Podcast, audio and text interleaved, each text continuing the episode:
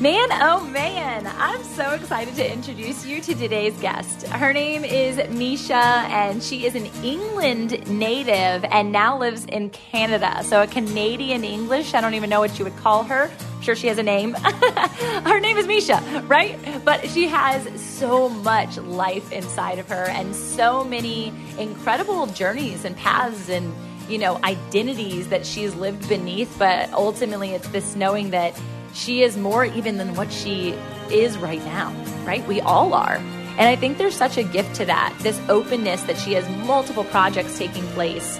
And she's also conscientious of the ones that are super impactful, whether it's for the one or the one million. She's got an incredible show. It's called Hey Meisha. It's for kids, and she's an executive producer and a host of it. It's faith based and we can access it on YouTube right now, which you should. Go check out Hey Meisha. Don't do it right now. Hold on, stop. Stay here or subscribe, review, follow. What do they call it now, right? Nowadays on podcasting, everything's changing. You also can watch this live and in action on Facebook or our YouTube channel. We've clipped out a couple of the incredible parts to this conversation. So follow us, hang out with us, get in touch with Meisha at I am Meisha on Instagram. And for the next hour, enjoy your listening episode with the one and only Meisha Watson. It was such a joy. You're going to take away so much, not just about your vision, but also about your dreams and how to actually not be realistic and to dream small. Weird, right? Yeah, let's go. Welcome to the Fit in Faith Podcast. FIT is an acronym representing founders, innovators, and trailblazers who are looking to live a life wholly, fully, authentically, and truly fit. A space for us to connect on the raw, real stories of mind, body, and soul alignment of entrepreneurs and kingdom leaders. I'm your host, Tamara Andress, and this podcast isn't like the cookie cutter interview experience. I've been coined the entrepreneurial rabbi, and so we do go there, unscripted. No matter how far, wide, deep, or high the there is, my desire is to see people rise from the inside out into their greatest calling by sharing their truest stories, talents, and tips. As a purpose activator and brand builder, I believe our successes and failures are derived from who and whose we are, not what we do. But strategy and vision are equally as important to the mission. So let's cut to the chase together and get fit in faith. Hey, hey, hey, you guys. I'm so excited to be on the show today with Meisha Watson. Every time I'm in the background, I'm in the green room, just like grooving to those beats before we go live. And it gets me so hyped to be able to introduce you all to incredible human beings. I mean, we do this week after week, sometimes multiple times a week. And Meisha knows all about this. She's an executive producer. So my, my little show over here that's been running for four seasons and 250 plus interviews ain't got nothing on her. She's been here for a decade in the industry as a host and an executive producer. And so I can't wait for you guys to just learn her backstory. Uh, we always say the messy comeback stories to our own versions of success here. So that's going to get her wheels spinning as she dives in to share a bit about who she is. But Meisha, we're so grateful to have you here. Thanks. Thanks for having me. I'm so excited. Let's go. Good. Let's go. Y'all, so I want to hear like first and foremost, where did you get started? Right? I know that you have background um, in, from being an England native and then transferred over to Canada at some point. So tell us kind of the evolution journey of Meisha Watson. Okay, yes. Hi, everyone. Nice to meet you all. Uh, born in London, England, and I was one of those kids where some people would say, "Oh, did you ever think you'd be an actress? Did you ever think you'd be a producer?" Like n- for me, nobody could deny that I was supposed to perform. Yes. I was always the one who um, loved group work, loved collaboration, loved anything creative, but also I just love to talk. I love to create. I was the one who painted on all the walls in my house. I was the one who did all the doodles in the back of textbooks. I've always been like creatively driven. Um, but for the first part of my career, uh, I shouldn't say career, my hobbies, I guess, it was all about me. It was like, how can I perform so people can see me? How can I create so people can see me? It's all about me. And then throughout my career, uh, I got saved as an adult. Grew up in the church, left the church, got saved, and then God was like, hey, we're gonna, I'm going to bring you success. Come on. We're going to glorify my name. And when I got saved, I understood it. I was like, ah, that's how you do it. yes. And that's been my journey ever since. so incredible. That's so funny because I I did the same thing. I, I didn't come to know Jesus in a relational way until I was 29. And I had been an entrepreneur for the decade prior to that and been starting great businesses. I had signed just like three years prior to that, like a nine figure contract for a global nursing bra line. And so I felt like I was like, oh yeah, I know how to do this. I know how to own this. I can do it myself. And then I met Jesus and I recognized that that was so, there was no sustainability in my plan, right? But God has made my plan because of his plan sustainable. Yeah. And it's that vision that we have such limited capacity and understanding to that he magnifies. And it's such a gift to be in that place, but it took some humility shifting. Yes. I always say that like I can point out specific moments in the early part of my career where God was using people and experiences to humble me. Mm. And obviously at the time I was like, ew, I do not want to be humbled in this way. But I look back and I'm so grateful it happened in the beginning because it's kind of helped me today to not have to continually learn how to be a humble person, but also to give glory to God constantly, not when yes. do. It's yeah. always do, right? So even the other day, my mom, I said, Mom, I deserve this dress. It was like $300. Yep. And I was like going to a wedding and I was like, the bride probably paid less for her dress because COVID wedding type thing. Yeah, yeah, yeah. I, like, I don't care. I deserve it. And she goes, You do not deserve it, but you are blessed to the fact that you can afford it. Thank you, Mama. I needed that. I needed that. And I'm so grateful for my, for my mom. I love that. And it, it, takes those moments, but it also knowing that we can combat that almost immediately, right?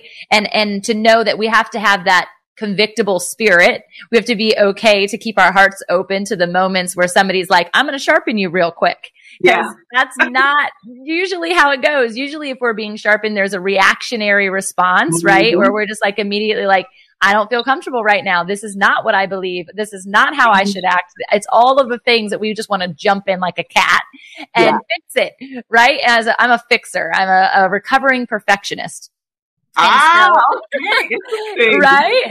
So I think it's so important for us to be able to keep our hands wide open, not just in the, mm-hmm. in the receiving, but in the giving and knowing that there's gotta be this give and take with the Holy Spirit. And if we're not willing to be convicted, He isn't capable of blessing us.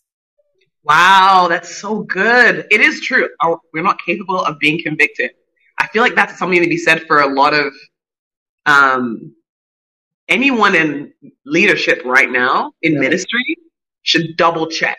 Come Am I able to be convicted? Yes. Like, do do I have people around me who um, are able to hold me accountable?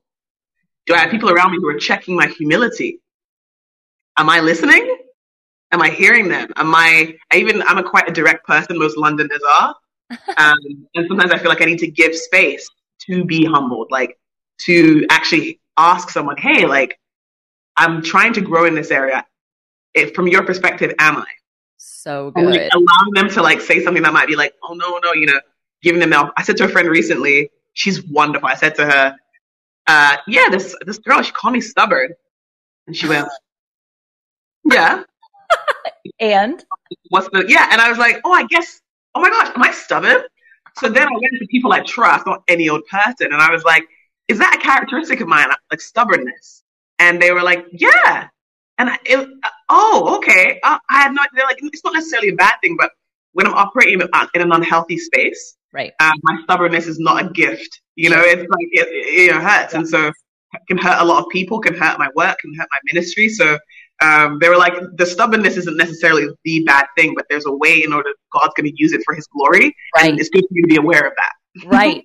Well, I think about like holding enemy lines, right? Like you have to be stubborn in in the sense of the essence of the word in order to have defense mechanisms to be able to hold and carry the weight of the armor of God but there's a way of being stubborn that is grace filled um, yeah. and that also allows us to be malleable and that's that mm. component of can I be convicted and I think your just openness to it and then recognition of it because sometimes we go through so supersonic. This has always worked. It doesn't seem to be bothering anyone that we forget to to really take a look in the mirror on our own identity. And I think really asking for constructive criticism is generally something we do in like an office setting, yeah. but it's not something we do as just humanity. And I yeah. think if we gave ourselves the opportunity to do that with our friends and family more often, could really, we could write a new story for ourselves in our becoming journey. Yeah. Even like, I feel like I feel more loved knowing that they know me yeah better than I thought they did. You know, like I yeah. gave them the opportunity to to speak about me to me, and now I'm like, oh, I'm so loved because they know me so well, yeah. and they know they love me. me that, know I'm stubborn. those, yeah, like literally, they, they're like, oh no, like if you want to do something, you're gonna do it, and like regardless of what I say. And I'm like, and you still like me? Like I know you love me. You're my yes. mom. You love me, you're my aunt. You're whatever but you you like me you are willing to work with me you are you know um guiding me too you're yeah. you know you say certain things you you hint at certain things you uh, give me advice knowing my stubbornness so that I can continue to grow despite the things about me that God is trying to sharpen away. And that's like, oh, I feel so loved. Like, it's great. I recommend it. I mean, it's a really good perspective to take, right? Versus that I'm going to reject you or abandon you now that you've called something that doesn't feel comfortable to change because it's mm-hmm. not an easy thing. When you're convicted of something or you're brought to awareness of something, you do have a choice. You have a choice to stay the, the same path or you have a choice to become. And the becoming process, it sounds lovely, becoming. I just love that word, but it, there's also the element of this is going to be hard. I'm going to have to release things. As you were mm-hmm. talking about stubbornness, I was thinking about my own leadership um, journey and and hiring a team and having a team. And I'm sure as an executive producer, there's a lot of people around you to help bring something mm-hmm. to life. And leadership has really been something I've been leaning into really forever. I used to host leadership workshops and be the, you know, the camp counselors and things like that when I was young. But really in this season of life, especially this season of life connected to my relationship with the Lord is God, mm-hmm. where, where can I release? Where can I become? And it's this releasing of micromanaging. And because I felt and still feel sometimes like I'm the girl for the job. Like God gave me this vision. And if it's not done in this precise way, then it's not, I'm not doing my due diligence. And so when I hire someone to do a thing that they're better at me to do, but I still think that I need to have my fingers on it. It's actually devaluing the people we're connected to and it's inhibiting our growth. Yes. Yes. I always say this to my team. I just literally had a meeting today yeah. to ensure that I'm not micromanaging because I'm the exact same way. And it was, and the word devalue, oh, man, that's kind of exactly what it was. Uh, feeling like you need to touch it because God gave you the vision. God gave you the plan. God made you the you know, uh, the spearhead. But yeah. there are one thing I've realized is that there are things that the Holy Spirit has given to them that you haven't heard yet. Yeah, They're supposed to give it to you, but if you don't give them opportunity and give them that platform to be able to do what the Holy Spirit has guided them to do, you you miss out, and then we all lose out. You're so, so you need that space, right? And so even though it goes, you know, executive director and then editor, producer, whatever, I only have people on my team who are creative, so talented, trustworthy, great team players, kind, which means that they have more to teach me than, you know, than they had to just do for me. They, I could learn from them as well. So I want to give them that platform. And sometimes it is so hard because it we, really do, we do so many things here that I, I, just want to move quickly and get stuff done. I'm like, I can do it myself. Because I had so many years of hustling by myself. Right. Um, but now I go, no, like, I can trust my team to like yeah. follow through and and then you know you have your times where you're like, oh, yeah. Uh, you could have done better on that one. You yeah, know, exactly. Well, Are you open to some constructive criticism? right? we make way for ourselves, but it's your turn. yeah, exactly, exactly. So I love this, and I love the conversation that has evolved, knowing that it's not just about like your journey, but how it actually impacts and can teach and train other people. But I'd love to hear about mm-hmm. your evolution into being an executive producer and running that team and talk to us mm-hmm. about how Hey Meisha has kind of evolved because you guys haven't really heard about this at all. So talk to us about Hey Meisha first and then how that evolution piece with doing it has, has come sure. to be. so I started out my career as an actress, and I um, was an actress for maybe I don't know the, the number of years anymore. It was it's so all over the place, but for a number of years I was an actress with an agent, and I was booking, booking, booking, and loving it. And then I booked a gig at a children's TV station in Canada. So it's called YTV, and it's kind of like um, Nickelodeon. Okay. Canada. And it was like the it was like the big break. Like I was yeah. finally on national television, and I was with like you know this one guy Carlos, who I basically grew up watching on TV. Like I was gonna be able to work with him, huge wow. thing. So for three years, I got to host on that show and had the time of my life. I grew in my skills. I was still auditioning. Actually, funny part of that story with humbling is that while I was on that show, um, I was still working a bunch of different jobs. And I went to the Canadian Screen Award, which is the Emmys of Canada. Uh-huh. And I was hosting. I was wearing a $6,000 dress at that thing that I rented. By the way, I rented. Make it very clear. I did not buy that dress. I rented the dress. And the next day, I was picking up dirty towels at Good Life Fitness. Wow. Like, right? Like the wow. like, wow, look at me, Bella the Bull. Thank you, Lord, for bringing me to this place. And the very next day, I'm like, what is on this towel? What oh, is this thing? Wow, and that is humbling. Huge, like huge humbling experience. But um, it was so helpful to me in my the rest of my career, just knowing that like God is working in and throughout every minute detail of my life. And I never tried so that not feeling alone in that, knowing that He's right there in the middle of it. Um, but yeah, so there for three years. But while I was there, I was like, I'm hosting, so it's my own words, but for the most part, there's a writing team. They write the content and then I say the content. Sure. And there's a bit of like, you know, wiggle room, but not a whole lot. And it, I felt so important, such a tugging on my heart that I needed to write what I was saying. Cool. I've always been um, an activist in regards to and an advocate for women, women of color, immigrants, single women, yeah. you know? And on that show, I was like, oh, I'm so boxed in here.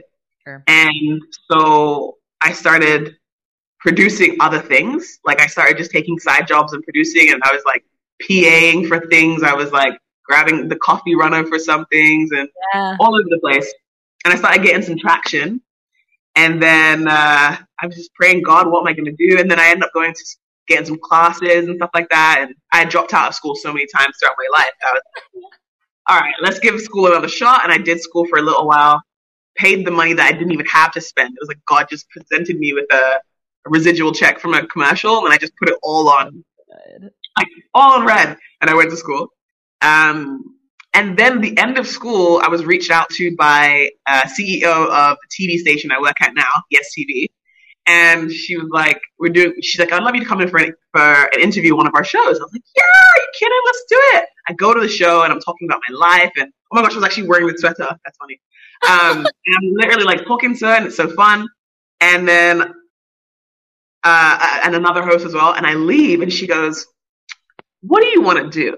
And I'm like, this. I was like, I want to create content. I was like, I want to sit in a room and like brainstorm, create the content, and then affect change instantaneously. I want to do that. And she's like, okay, come back in the new year and pitch me something.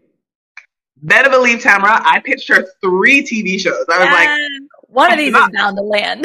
you know what I'm saying? I went with three different concepts. I pitched the show in Jan in January. No, yeah, January. It got greenlit in March. We had recorded it by June. We had wow. aired it by August. It was wow. the craziest year of my life. Fast. And it was just go, go, go, go, go. And yeah, and so ever since then, I've been the executive producer and host of Hey Meisha, but working at a TV station and a nonprofit, I'm on so many projects constantly, and it is crazy. I'm literally in the office right now, like in between meetings and stuff like that, because it's crazy, but it's so fun. And what's great about it is I feel like we can affect change instantaneously. Like that's the thing about media. Yeah. It can get right into their hands right away. And as long as you are like um, taking the time to listen to the Holy Spirit and listen to what God is telling you, you can actually say something that the Holy Spirit is saying to you and it can get out to thousands of people or even just one person yeah. right And I just think that's so exciting. So that's kind of been my my journey. Yeah, I mean it's so powerful and I love like obviously the the end there, the the dovetail of that is the knowing that it's all faith-based, right? And so for God to open that door and say you're going to have not only an opportunity that I'm opening in the lane that you want to do it, but also to do it and glorify my name, which goes completely back to the beginning of your story of like he gets it all. Like he yeah. he gets it all. And I just love that so much and also to know I don't even know what is on. Is this on like right Nickelodeon still style or do they have to pay to have access to this channel? Or so or yes, well, so the original show that I was on is on YTV. It's right. cable that everyone gets it. It's like okay. a common consumption. Yeah, it's like, yeah, sure, sure. My show is on our TV station, but also on streaming platforms. So we're currently oh, cool. on uh, two streaming platforms. We have another one that's currently in distribution, and then one's a US distributor, and then we have obviously YouTube. Okay. And so basically, we're like, let's make it in a way where kids can actually watch it because cool. most families don't have cable right now. Right. So we were like, we can put it on cable because then, you know, they'll see it, but we should really get it into their hands. So we were like, yeah. let's find the streaming platforms that have kid focused stuff and get it there. And the reason we go to YouTube is because we're like, well, what about the kids who don't go to church? How right. can they watch it? Or kids who go to their friend's house and they watch it and they're like, how can I watch it when I go home? YouTube, because all kids are on yeah. there. So, Everyone you know, like, there. Yeah. But it's that good that for me, it's like the groundedness of making content that's about God. It's different from making content and saying, you can be all you want to be and you are amazing and you are awesome because they are amazing and they are awesome. They're awesome because they're created in the image of God. Do you know yeah, what I mean? Like God. Yeah, exactly. Yeah. It's like it just feels so much more. I, I feel like I can go the long haul in my career now because yeah. it's grounded in my faith. Well, and and that was literally I was just thinking is there's going to be ebbs and flows of conversations that are happening in society all the time, right? Cultural conversations, political conversations, educational conversations. It's constantly changing, but truth is truth and it's truth today and it's truth tomorrow and it's truth forever. And so this isn't content that's going to go away, which is something mm. that I think is so powerful. It's everlasting. It's ever, it's ever evolving because of how it plays out in cultural conversations. But mm. what somebody or comes across now is going to be just as valuable to them as it would be 20 or 200 years from now. Exactly. It's, it's evergreen. Evergreen. Yeah. It's so good. And so I am, I'm so thrilled to hear about this piece because I do think the show fit the acronym stands for founders, innovators, and trailblazers. And that's exactly who you are. It's who you represent. It's, and it's really the community in which we serve here. So if you were to speak into an entrepreneurial mind or a trailblazer or an innovator from the lens of your expertise, knowing that they may or may not want to be an executive producer one day. They may or may not even want to be a content creator. How would mm. you, you know, speak to them? I think all of us are content creators at this point, whether we believe we are or not. yeah. Uh, you mean advice for them? Like what I would, yeah. Just some Ooh, things that you've perhaps learned from your journey and how it, it, would apply to them, whether it be in I leadership think, or in trailblazing. Well, okay, so I heard this recently and I'm like, oh, this is great. So one was don't be realistic, which was like, okay, like what does that mean? I think what I can take from that is um so often the world is going to make it seem like what you're thinking or what God is telling you to do is a little bit crazy, but mm-hmm. and a little bit weird, a little bit countercultural. But um, the verse I've been leaning on for this last little season is Romans 12, 12, where it talks about not conforming to the ways of the world. Because in that, as you don't conform, God is going to be able to reveal to you what he wants you to do. And I was like, well, if God is revealing it to me, then it's probably going to look different than the way the world is revealing it to me. So it's going to be a little bit weird, which means it's probably not going to be super realistic. It's going to sound a bit crazy. And so let's let's not be realistic. So I, I, I really do like that terminology me there of like realistic. But my second piece of advice is um is dream small, which I know is like counter to it. But you know, entrepreneurs, yeah, trailblazers, we're always shifting. We're always shifting, and it's uh um because uh, dream small is what do you have in your hand right now? Because often us we're dreamers, right? So we're like, oh, I really want to like, like you know, um, you know, create a podcast. Yeah. What do you have in your hand right now? You have a phone. You probably have an Instagram account. You have live. So why don't you start doing live to see like that vibe and move from there? And then you get some hosts on there. Maybe someone says, "Oh, I'd love to sponsor you." Great, you get some money. Amazing. Buy a microphone. You go, you know, they can go from there. But like, what do you have in your hands right now? So like, dream small. Like, just straight up before you spend the money. Actually, recently I had to talk to some girls who they're creating this huge web series, and I was like, just spending your own money. But if you could just use what you had in your hand right now and did a small, high quality piece, maybe someone else would pay for it. Yeah. So sometimes you think about what do I have in my hand right now to do what God is calling me to do because you may already have the resources you need. Um, so dream small, but then also don't, don't be, realistic. be realistic. It's a really good like partnering conversation with those yeah. two concepts. First off, I feel like they're really good book titles. So if they haven't been taken, grab it. It's so good, right? Uh, but additionally, it's this conversation of peculiarity. And it's literally yeah. biblical for us to stand as peculiar people, meaning it's going to look counterculture. And that feels really uncomfortable. But being outside of the boat, literally getting out off of a boat and walking on water is really peculiar. It's really uncomfortable. You have no idea what's actually going to happen, but that's when we're in full faith. That's when we're in full trust. That's when we're in full connection with God, right? Like as soon as Peter took his eyes off God, he started to sink.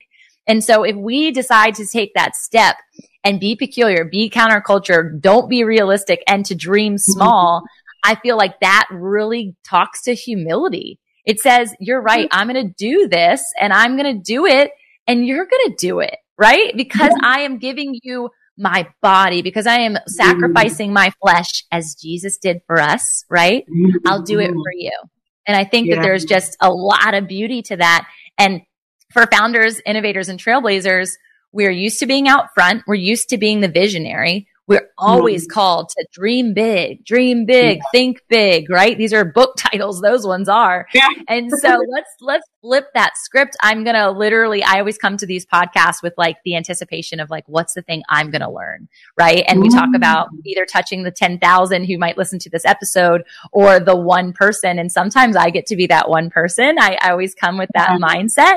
And this is definitely the two things that I'm going to take away is is the dream small and don't mm. be realistic. It makes yeah. me think actually of this concept of like SMART goals. I'm sure you've heard of them over mm. and over. It's like SMART is an acronym for specific, measurable, attainable, realistic, and timely, right? So you have to have SMART goals. They always tell you this. But I recently published a book in October and I talked about the acronym being wrong because those allow us to only think in the understanding of what we can accomplish. And smartest goals, which is the new acronym of the EST that I added. E stands for to evaluate. S stands for sharing and T stands for mm-hmm. tailor made. And this is the mm-hmm. element of inviting God into our goal setting so that we can actually attain what it is that he has created us to do rather than what a lot of us in our flesh are capable of attaining, just like you and I were in our paths prior to being wrecked. We could attain it, but could we sustain it? No.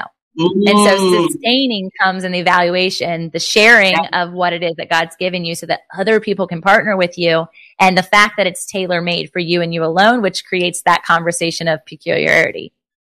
Yes, yes, I love it. I even right? tailor made. That's what that I think that right there is the uh is a book book title as you yes. say because even just that because I think um I love hearing people's stories because I'm like, oh, how did God affect change in your life? Like, how did you get to that space? Because I'm an executive producer. One of my best friends is an executive producer. We have totally different ways of getting there and how God guided us, but we were all going to end up, we were both going to end up here as executive producers at the same time. But we got here in such different ways. And I'm thinking the way you got here, I would not, I would, I wouldn't that ain't me. like literally, if I went through that, I'd probably be like no, no, longer a Christian at all. Like, how did you make your way through that? Like, you know, um, I, anyways, I just, I absolutely love that. Tailor made. It's so good. I love it. The most powerful thing you can do to unlock your greatness and step into your next level of abundance is to get in the room with others who have been where you want to be and perhaps are going where you want to go. But oftentimes we can put ourselves in the wrong room based on exterior vantage points what they wear, where they go, what they do.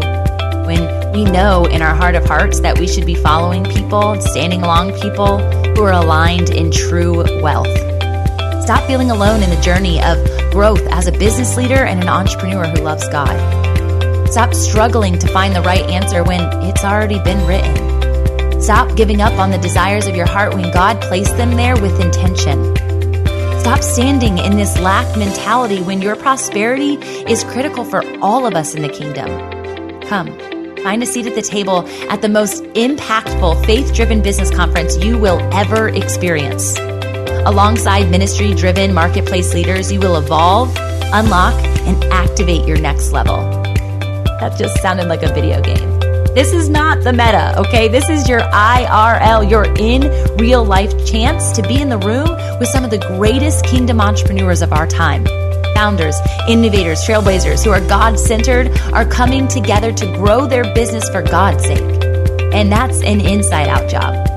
You will leave this three day intensive with action plans, new income strategies, fresh mentalities towards business and life integration, and a sense of freedom that will have others magnetized to what you are selling by the way you freshly and uniquely serve. It's happening on November 4th through the 6th, 2022 in Nashville, Tennessee, with a highlight VIP event on November 3rd. There are seats at the table for you, but they will go fast. It's a limited reservation, so get your tickets now at growforgod.com. Again, that's growforgod.com. I cannot wait to hug your neck. I cannot wait to see you there in person. I cannot wait for this energetic room to just light up the world because that's what we're going to do when we leave this conference. But you got to be in the room. IRL, let's go.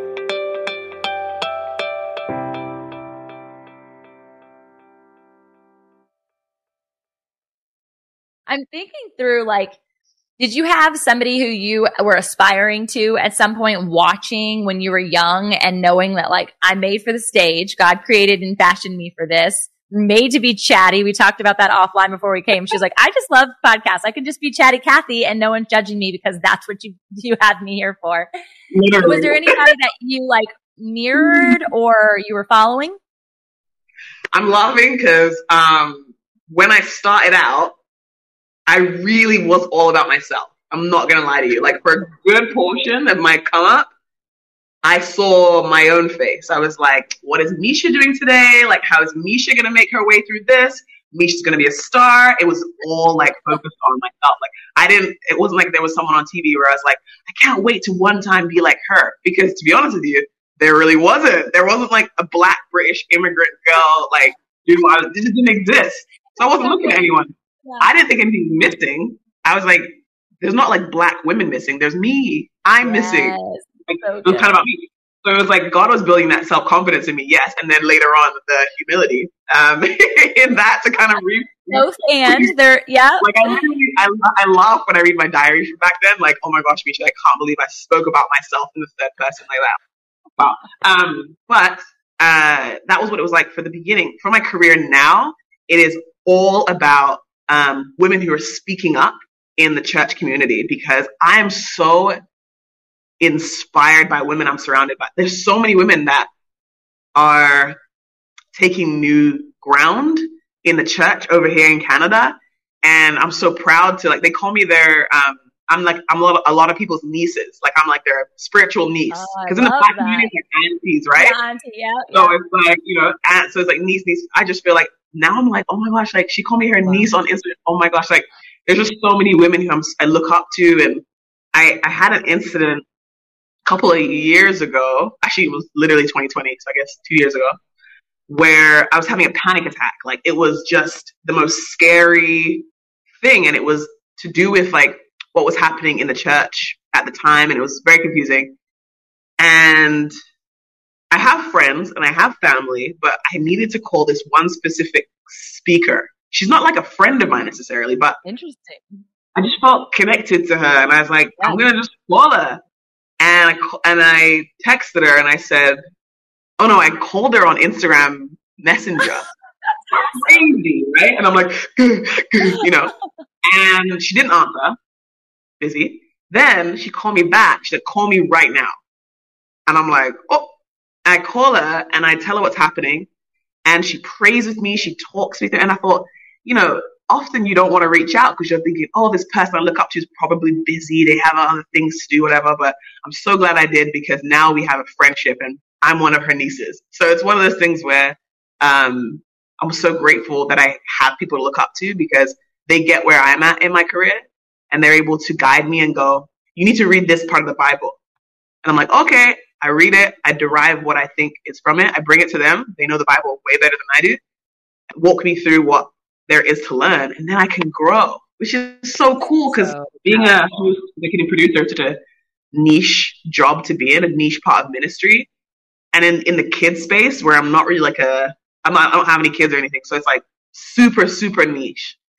So to have people who can speak into that and make it biblical is so critical. And it, yeah. it really is that element. I'm thinking even through as the lens of a mom, right? Like there's this whole other thing where I'm watching what's mm-hmm. transpiring mm-hmm. culturally or access that they have or thought patterns that they have, which my husband and I are always like, we didn't have to deal with that. My mom, who has recently moved in with us for the last year and a half at this point, she's mm-hmm. like, parenting was not like this when I was younger. They didn't have this, this conversation. They didn't even know about these things. And so mm-hmm. our children are just, they're wise beyond their years and yet their wisdom is still lacking because of the information that's being given to them, right? So it's mm. technically not wisdom at all. It's just a knowledge base that could either hinder or harm them. And I honestly think that is what's transpiring because mm-hmm when you look through educational realm, there are some things that are being taught. There are some agendas that are coming at them, especially media, even YouTube, mm-hmm. right? And mm-hmm. so how do we as parents and also us as women and entrepreneurs how do we now evoke that sense of armor, right? The Ephesians 6, like how do I armor my child up so that when they are given information, when they do uh, get presented new knowledge, they can have a filter and it can become wisdom and application yeah. rather than false identity. Right. Yeah. It's actually funny because a lot of parents will ask me, will come to me with situations like that. Like, how do I help my kid um, in regards to this specific topic? And I always say, like, first and foremost, I did not go to child psychology school. I'm not a student pastor. I do not have any kids. My niece is 15 years old. Like, oh, wow. Yeah. Things. But then I say, um, because I spent a lot of time with my like, good news kids who were in my show, and critical thinking. So good. They need to be able to, I like we need to teach them the, the thinking part, like how to think for themselves. Yep. And I think that's one thing my parents did after dinner every night. We would always talk. We would always kind of argue about things. And yeah, yeah, I didn't have all the information, but it was an, a way for my parents to kind of guide the way I was understanding things. Cool. And it is spending a lot of time with your kids in those moments whenever you do have the opportunity. Um, with Hey Meisha, my show, it's a co-view show. So we've written it in a way that parents not going to fall asleep. That's our hope is that they can watch it and they can laugh at it. And there's certain like, you know, little jokes in there where I'm like, oh, a parent will totally get that. That was a throwback cool. joke or something like that. Just yeah, so that it's that. like parents will sit with their kids and watch the show. And I love seeing photographs of parents with their kids saying like, I actually like watched it together with my kid. I love your show.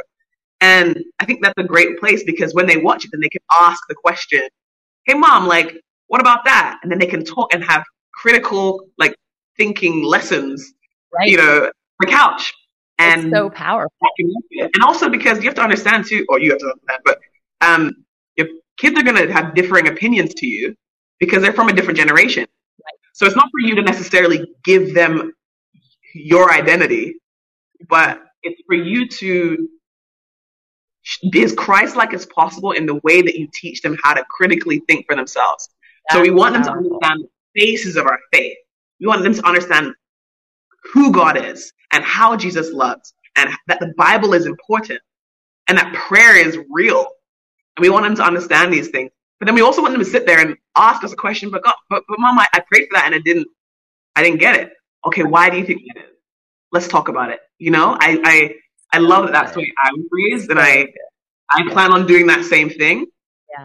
Um, but I think that's I mean, that's just me. That's just me, a children's no, TV I love it. just me. No, I mean, you get to touch, you know, I don't even know what your viewership is, but I'm sure millions of people.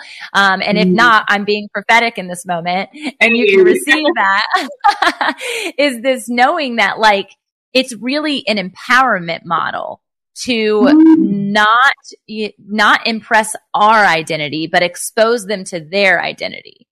And yeah. I think that is just phenomenal. And and what people say now is that public education teaches children what to think, not how to think, which is what you're mm. saying is the evoking mm. of let's teach you how to think and we'll right. have conversation and present here's some ideas. This is the what, yeah. but here's yeah. the how. And then what happens in the middle is the Bible. Right? Yeah. This is the inserting of truth because what and how can be really different if there is not the filter of truth. And yeah. that's why, you know, I was with some people last night who have raised seven children. They're all adults at this point, and many of which are entrepreneurs. They have 15 grandchildren, just like wise sages, right? And yeah. they made the statement about their raising of children and the element of understanding that they all went through different things. Some of them went through addiction. Um, some of them don't have children yet. So there's that element of like, when's my time? There's all these mm-hmm. senses of curiosity. And they just had to be the most Christ-like that they could be in certain situations and to discipline, even though discipline could be a conversation, but to discipline in a way that would still honor love. That love would be the element of discipline rather than spanking or rather than mm-hmm. um, ridicule or time out. It's more that mm-hmm. conversation of time in. And I think that's what we as a generation of parents and individuals, because even my peer needs time in with me, not time yeah. out. They don't want to yeah. feel any more rejection and abandonment than they already feel. And yeah. that's the church, right? The church is giving people time out. They're giving people rejection. They're giving people abandonment in their mm-hmm. darkest, most sinful spot where they need to be held. They need to be loved. They need time yeah. in. Now, maybe yeah. they take a time off the pulpit. Maybe they take the time out of the spotlight, but don't mm. kick them out. Yeah, I know. Actually, it's so funny. Like, I was thinking the same thing. Like, um, if someone does something wrong in the eyes of the church, or they sin in a really big way or whatever. Um, how does the church react to that? Like, yeah. is that if a kid was to understand, okay, eh, this happened here and then that happened and now that person doesn't go to church anymore. Uh, mom, why'd that happen? If we could just look at it from the childlike eyes mm. there, we're missing something, you know, because so I, my mom was like, uh, she's like the greatest sage wisdom. I love my mom she was literally like, I think pastors should only get the pulpit 10 years and then they have to serve in a different way.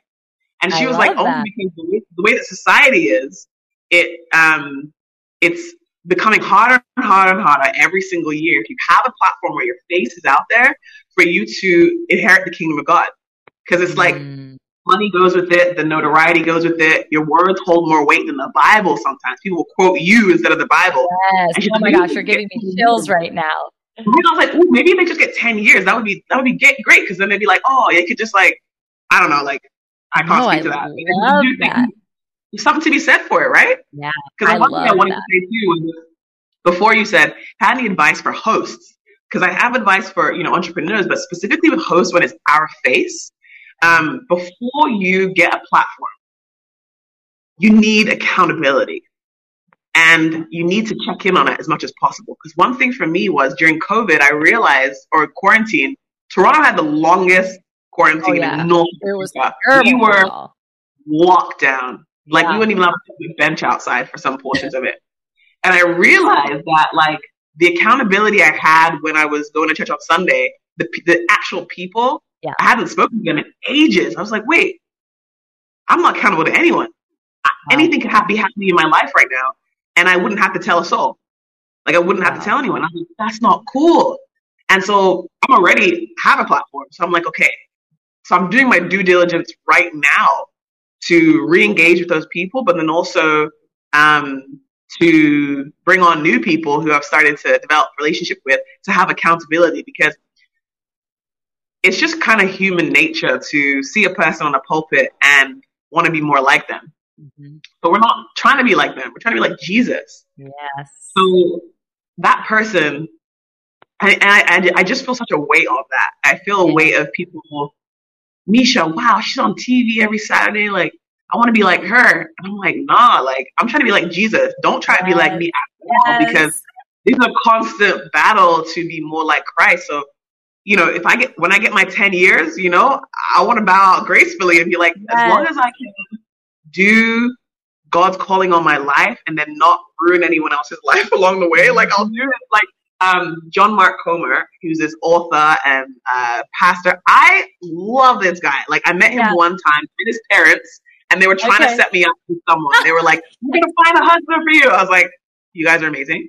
Um, but I love him because he wrote a book, Loveology, and he was running a mm-hmm. church for a long time, and then he took a step back. And I remember just being like, "Whoa, pastors can do that!" Like take a step back from the pulpit and it's like welcomed.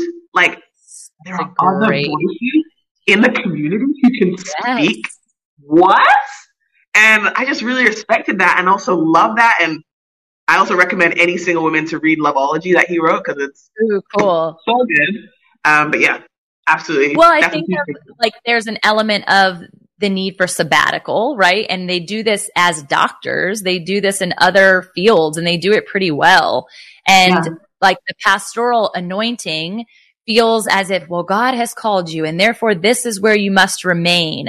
And Ooh. yet you talked about like the sin concept and like people being kicked out there's almost a filter that has cr- been created and obviously no pun intended to the massive amounts of filters that we now have access to. No filter on this show btw um, but it's knowing that they have filtered their life so much that that accountability that you're talking to is actually behind the filter and so there's no mm-hmm. evidence of truth. They're only seeing that person as a filter because heaven forbid the truth comes out on the things that are happening in secret. Right. And so I love that you made the analogy even to yourself and what was transpiring during COVID when you were isolated. They say all the time that your true identity or your true character shows up when you're alone. Right. What are you doing when no one's watching? They say this all the time. And the pastors get into this place where no one's watching because they're completely alone because they have no accountability and the enemy is knocking at their door. And yeah. what's happening on the flip side of that when something becomes aware and we're seeing like 1500 pastors are leaving the ministry each year. Mm. And not because they're taking a sabbatical, because they're either being kicked out or they're committing suicide or they're exhausted and so they're burnt out. And I hate to see that when someone has been anointed. But just as if Moses was only called to his anointing for a certain duration of time and then he literally disappeared. God took him, right? And then it was Joshua's turn. It only happened for a certain duration of time. And so I feel like there's a huge conversation to be had about the tailor made concept, tailor made associated to God's timing. And mm. they get so filtered that I think that they stay in a space where they actually are meant to move on. Yeah. I even think like, because you said about the filter thing, it just like woke me up a bit to, I was telling people that sometimes in Christian media, we do the, we do the, the bow at the end of a story, like, and then she had the baby.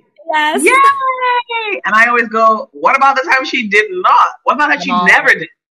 And it's like in the church, not mm-hmm. like in social media, and podcasts, because we're talking about it out here.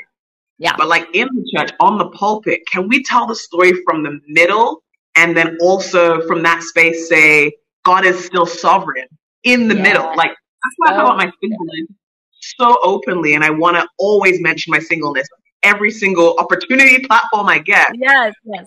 I so desperately want to be married. I, I it's a desire of my heart. Yeah. In the middle, I'm here right now telling you that God is sovereign now, whether I get married or not, even though I want it so bad. He is sovereign right now. It is hard. I have my super hard days, but ultimately God is sovereign right now. And I want more of that from what we hear from the pulpit on a Sunday, yeah. speaking out that in the mid, like when they're in the middle, because I think a lot of our pastors feel like they can't talk about it in the middle because it will seem like they have less faith. But in in actual fact, it's an opportunity to show what God is doing in the middle of it, not just at the end when you get the. Yeah, I to tell you this story. Yeah, like yeah. this is the best story ever. Yeah, yeah. I fully agree. Long, but, yeah. And honestly, if you think about even a movie or a script, I'm sure, in your essence, or even any of the books in the chapters, or books in the chapters, chapters in a book, it's yeah. the knowing that like the middle ground is the most monumental. That's yeah. called the climax, right? Yeah. Because you're getting to a place of holy cow, there's so much adrenaline. There's so much that could happen. There's so much that could go right. There's so much that mm-hmm. could go wrong. Who's the protagonist? Who's the antagonist? Like there's a lot happening in the middle. Mm-hmm. And you have the beginning and the end. And so I think that there's such value to that. Even this past weekend, I was speaking at a conference, a women's conference in Iowa. I, I know Iowa. I now I, I, don't know why people go to Iowa, but now I do because the people are lovely and it's beautiful. Um, but I was there and this woman, she comes up to stage and she, in her bio, had read that she had been she's you know hiked mount kilimanjaro. She's been a speaker for 15 years. She's written a book. She has like all this all these accolades. And she gets up there and she starts talking. And she started talking about the fact that she had essentially this heart condition and it put her in a coma for an entire month just in December. And I'm seeing her standing on stage and I'm like, where's this story going? What's wow. the outcome that has transpired in six months that has her standing on another stage? And the essence of the entire message was the fact that she had no idea.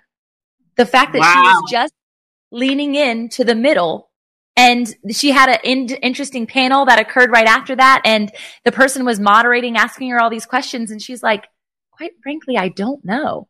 And I feel for the first time in my life that it's okay that I don't know.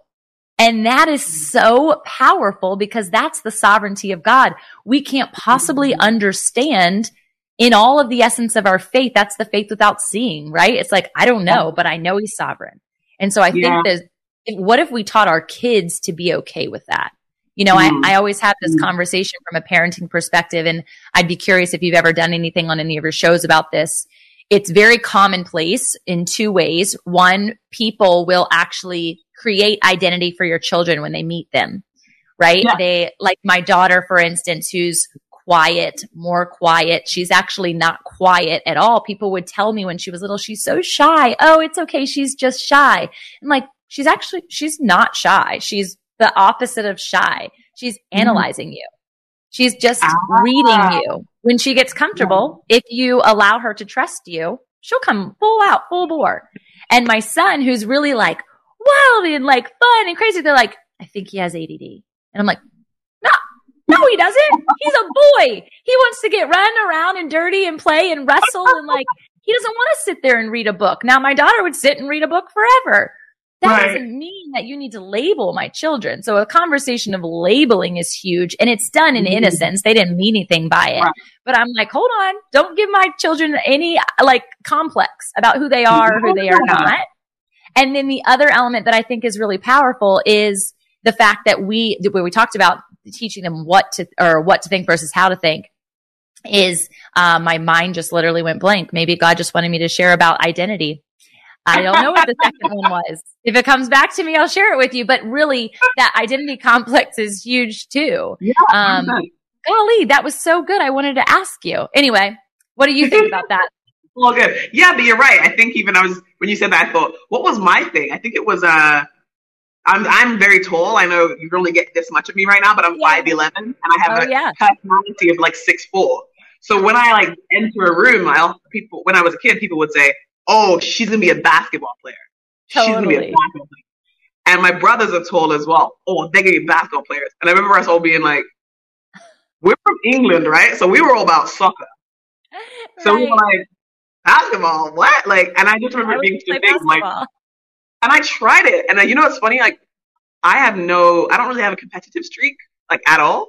So I remember finding myself in situations where I was like, I don't even think I'm a sports person, but like telling you for so many years that I was, I'm like, I kind of just want to like do stand up comedy right now. Like, is that cool? Oh, like, you know so what I mean? Like, so different. But it's it's interesting because um with kids, you're right.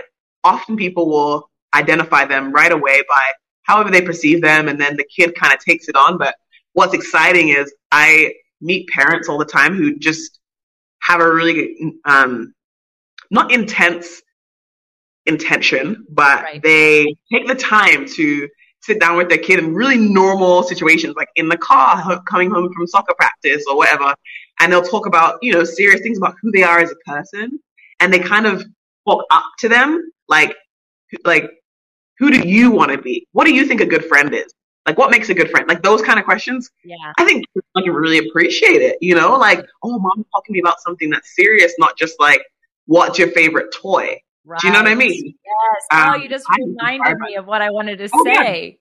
Yeah, so go for it's this conversation of um who do, what do you want to be when you grow up? Right? They're constantly asking this from 3 years old. What do you want to be when Yeah. you grow up? A princess? Oh, which princess is your favorite? I'm like, whoa, don't have, like, they're still figuring it out. And they don't Yeah. have to have any pressure associated to that identity or lack thereof. It's literally perfect Yeah. to what you're saying. You mm-hmm. should identify as a basketball player. Should I? Yeah. I don't think so. Right? Yeah. And so we're exposing our kids to entrepreneurship super early and giving them the lens of being the leader while also Yeah. being like the one who's in charge of finances and letting them play all of these different roles, the marketing role, the financial role, the, oh, you know, the, the sales role, all these different places and seeing like where's their, where are they really good at? And my son is really good to the antithesis of what I shared earlier at delegating.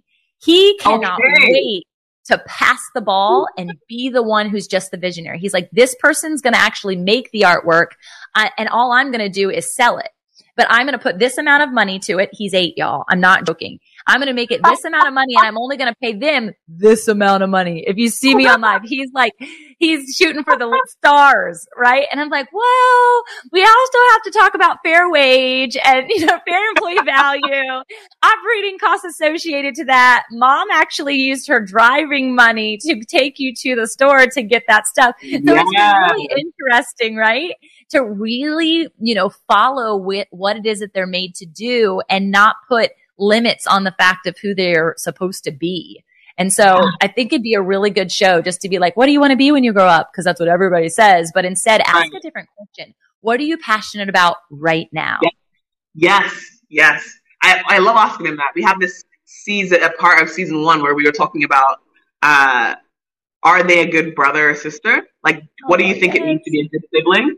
It was so cute, but also what was great about it was just give them an opportunity to, to, to critical think.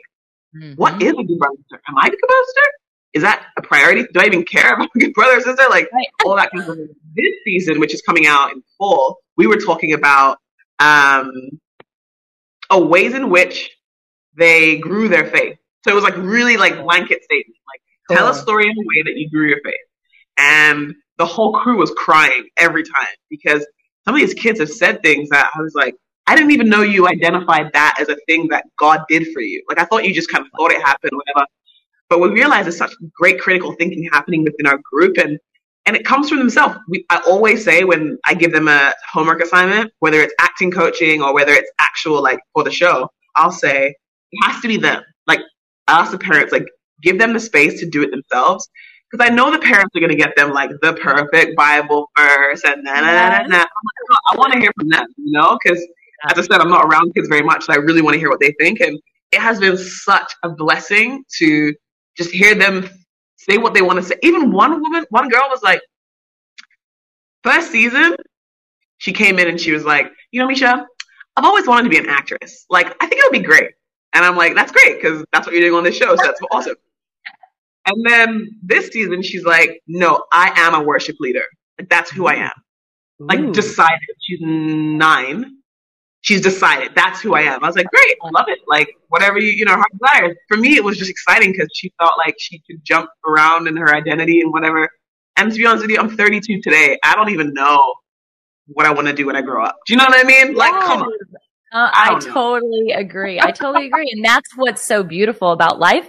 It's what's so beautiful about the gift of breath. Like every day we get to become and change and evolve and lean mm-hmm. into the next prompting that the Holy Spirit gives us to change our identity to shift into more like Him. That's what the whole yeah. concept is. And He wasn't just a carpenter. He wasn't just a teacher, right? He had mm-hmm. all of these beautiful identities as friend and father mm-hmm. and you know, son. And so I think it's important for us not to put ourselves in boxes. I love that yeah. you're giving children the opportunity also to teach us as parents, us yeah. as adults, because we need to listen to what, what they're saying. We also need to mm-hmm. prompt the childlike faith in ourselves.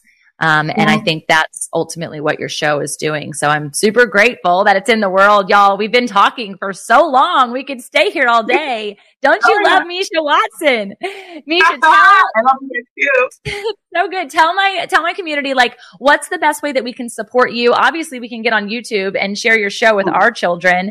Uh, what else? What's another way that we okay, can help support? So- I always like to say, follow me on Instagram on my personal Instagram. That's I A M E I S H A. Wait, I A M M E I S H A. Yeah, okay.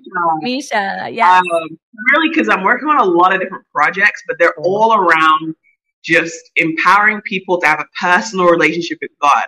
The time in which I didn't, I wasn't a Christian. Let's just put it very blankly. When I wasn't a Christian, there was like seven years of my life um, I didn't know that I was supposed to have a personal relationship. I thought it was kind of grandfathered in. Like my mom had it, so I have it. Like that's how it goes. So but true. I'm doing projects with uh, with my the kids and my show Hey Meisha. But I'm also working on a lot of things where it's all centered around having a personal relationship with God. So I would love for anyone who's listening right now to just uh, reach out and kind of pay attention to what we're doing on there obviously Hey Meisha, hey heymeisha.com, and on YouTube as well. But ultimately, I'm down to just make some more friends. So if you want to say hi, you want to go for lunch, you're in Toronto ever, I can take you out. I know the best spots. So good. I love Toronto. We went, um, we actually came the week before COVID breakout. We oh, were there. Yeah. So it was our last, like, well, actually, we still traveled the whole time during COVID, but it was kind yeah. of the last pre-mask situation. So it was awesome to travel this oh. past weekend and not have a mask on the airplanes. I was like, thank you, Jesus, for freedom. Yeah, oh. but I will oh. come to Toronto. I can't wait. It's going to be epic to hug your neck, sister. And I'm super excited to hear more about like just the breakout of the Holy Spirit and what's happening in women and the church where you are because it's something that's actually a lot of revival that's transpiring here um, in the states and even just locally in my community so we'll connect about that you guys definitely touch base with meisha again it's i am meisha on instagram and y'all know that's where i hang out too so we'll connect with you there. Thanks for sharing the show. Thanks for hanging tough with us this entire hour. We hope you got some incredible value out of it. I know I did. And so we're mm-hmm. grateful for you being on the Fit in Faith podcast. Meisha, thanks for being here, sister. Thanks. Bye.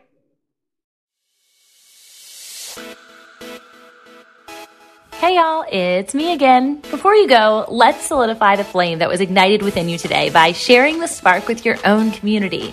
Whether it's mentally, physically, emotionally, relationally, or spiritually, I would love for you to take the step right now by declaring your takeaway.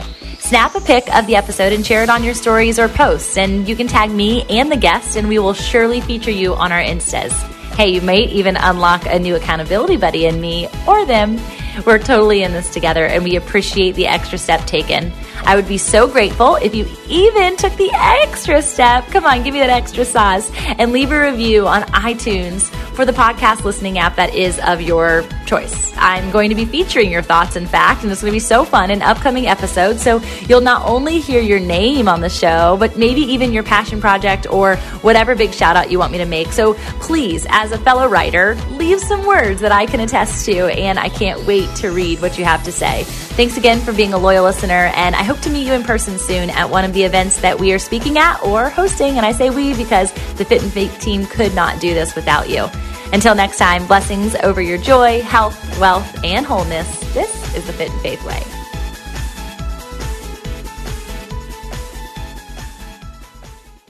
Hello, hello. Punice Petway here, co host of the Your Daily Bible Verse podcast Are you someone who loves to take a deep dive into God's Word, one verse at a time, to explore His will for your life and desire to draw closer to Him? If that sounds like you, I'd love to invite you to head over to lifeaudio.com and search your daily Bible verse to tune in and subscribe for daily inspiration, life application, and spiritual transformation through the in depth exploration of God's Word.